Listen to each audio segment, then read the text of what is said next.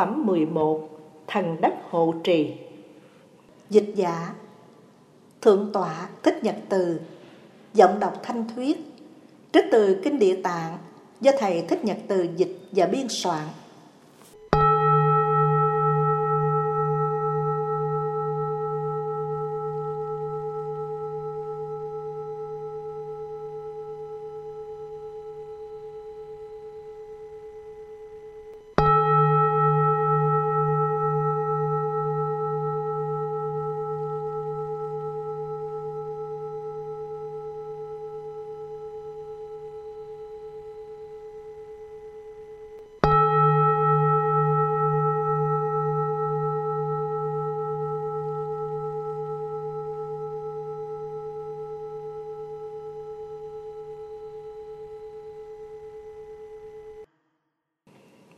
Trong hội bấy giờ, thần đất kiên lao bạch Đức Phật rằng, Bạch Đức Thế Tôn, từ xưa đến nay con từng chiêm ngưỡng lễ bái vô lượng các vị Bồ Tát, bậc trí tuệ lớn và đại thần thông, không thể nghĩ bàn, đã từng quá độ chúng sinh mọi loài.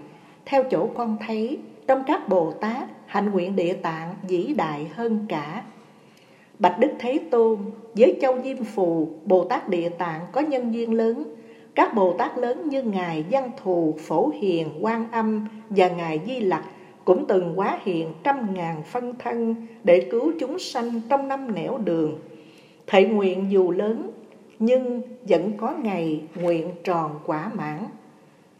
Còn Ngài Địa Tạng phát nguyện quá độ năm đường chúng sanh trải qua kiếp sống nhiều như số cát trăm ức sông Hằng.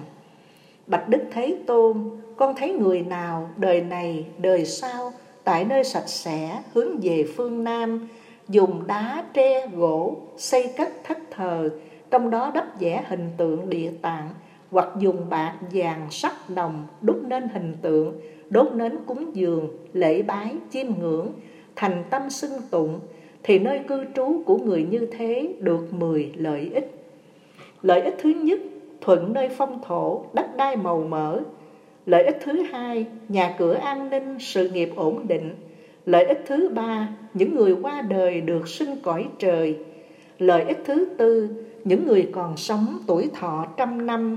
Lợi ích thứ năm, những điều ước nguyện đều được toại ý. Lợi ích thứ sáu, không gặp tai họa về nước và lửa. Lợi ích thứ bảy, tránh được tình huống mất mát hư hao.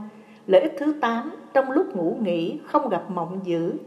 Lợi ích thứ 9, ở đâu làm gì có thần bảo hộ. Lợi ích thứ 10, thường gặp nhân lành và người thánh thiện. Bạch Đức Thế Tôn, đời này, đời sau, bất cứ người nào, nơi họ cư trú, biết phát tâm lành, đảnh lễ cúng dường Bồ Tát Địa Tạng sẽ được lợi ích như vừa nêu trên. Thần đất kiên lao lại bạch Phật rằng, Bạch Đức Thế Tôn, trong đời tương lai bất luận là ai, nơi họ cư trú, có thể đọc tụng kinh địa tạng này, chí thành thờ phượng hình ngài địa tạng, phát tâm cúng dường. Thời con sẽ dùng thần lực của con, không kể ngày đêm, bảo vệ người đó thoát khỏi tai họa của lửa và nước, giặc giả, trộm cướp, nạn lớn, nạn nhỏ. Đức Phật liền bảo thần đất kiên lao, thần lực của ông, các địa thần khác hiếm ai sánh bằng. Tất cả đất đai trong cõi diêm phù nhờ ông hỗ trợ, thậm chí đất, đá, cỏ, cây, lúa mè, gạo thóc, lao tre, các thứ của báo và tất cả loại từ đất mà có đều nhờ thần lực bảo hộ của ông. Nay ông lại còn tuyên bày lợi ích và hạnh nguyện lớn của Ngài Địa Tạng, thì thần lực ông tăng trăm ngàn lần so với các thần đất đai bình thường. Về đời sau này, bất luận là ai hiến cúng hình tượng, trì tụng kinh điển của Ngài Địa Tạng, quyết chí thực hành những gì đã dạy trong kinh Địa Tạng.